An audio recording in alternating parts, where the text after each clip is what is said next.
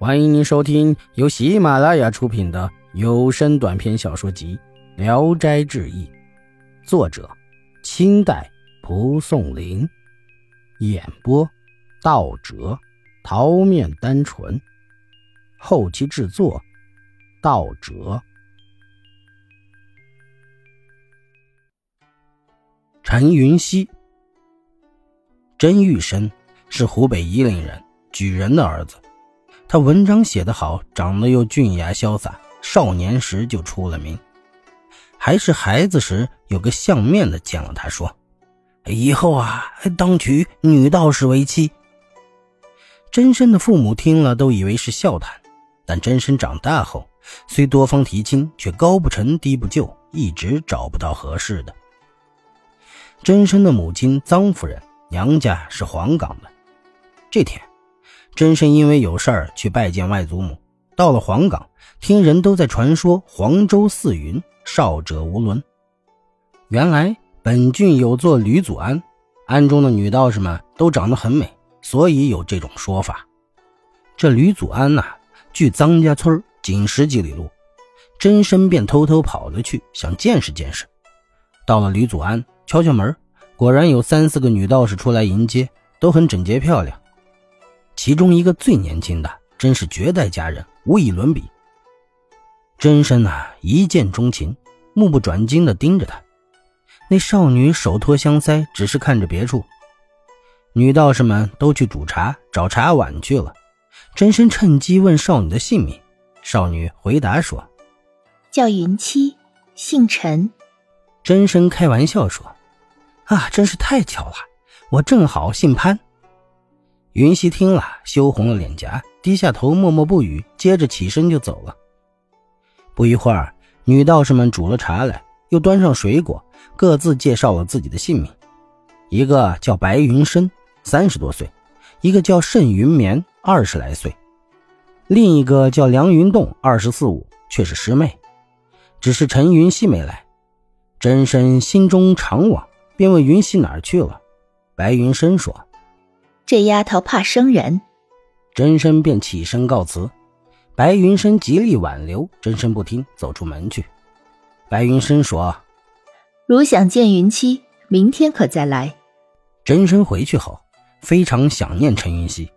第二天，又去吕祖庵拜访，女道士们都在，唯独不见陈云溪。真身也不好马上便问。女道士们摆下饭菜，留真身吃饭。真身极力推辞。道士们不听，白云深掰开一块饼，又塞给他一双筷子，殷勤的劝着。吃完饭，真身说：“那个云溪在哪里？”回答说：“他自己会来的。”过了很久，天已晚了，真身想回去，白云深拉住他的胳膊说：“再待会儿，我去把那丫头捉来见你。”真身便不走了。一会儿，白云深挑着灯笼，摆上酒菜。这时，盛云眠也走了。酒过数巡，真身推辞说醉了。白云深说：“喝三杯，云气就出来了。”真身便喝了三杯。梁云洞也以此要挟，真身又喝了三杯。喝完，倒扣过酒杯，告辞要走。白云深看着梁云洞说：“咱俩的面子小，不能劝客人多喝点你去托陈丫头来。”就说潘郎等庙场已经很久了。梁云洞离去不一会儿又回来了，说道：“云七不来。”真身想走，但夜已深了，便假装醉了，仰面睡下。白梁二人替他脱光了衣服，轮番凑上去行淫。真身终夜不堪骚扰，天刚亮便立即走了。此后一连好几天不敢再去吕祖庵，但心里仍念念不忘云溪。只好不时在吕祖庵附近探视云溪的行踪。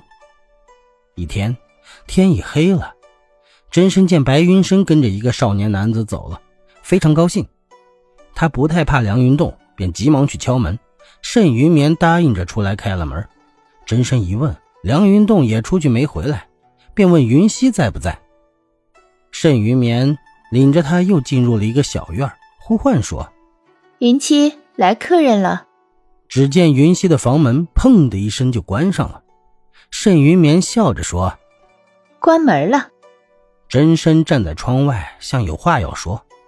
盛云绵便走了。云溪隔着窗对真身说：“他们拿我做钓饵，在钓你上钩呢。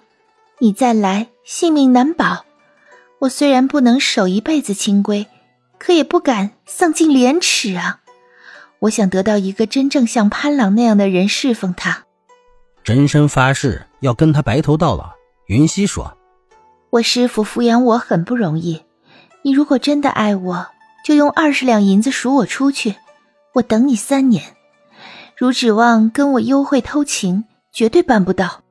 真身答应了，正想再倾吐心曲，盛云绵又来了，真身只得跟着他出去，告辞回去了。心中惆怅，想再想方设法亲眼看看云溪。正巧老家来人，告诉他父亲病危，真身连夜奔回。不久，真举人便去世了。臧夫人家教很严。真身不敢让母亲知道自己的心事儿，只是扣减自己的花销，天天攒钱。有来提亲的，真身就以给父亲服孝为由推辞了。母亲不听，真身婉转地告诉母亲说：“上次在黄冈，外祖母想给我提一个姓陈的姑娘，我很愿意，因为家中遭了这次变故，跟黄冈久不通音讯，很久再没有去问这事儿了。等我再去一趟。”如这事儿不成，再听凭母亲吩咐。臧夫人答应了，真身便携带着自己的积蓄上了路。本集演播到此结束，谢谢大家的收听，喜欢请点赞、评论、订阅一下。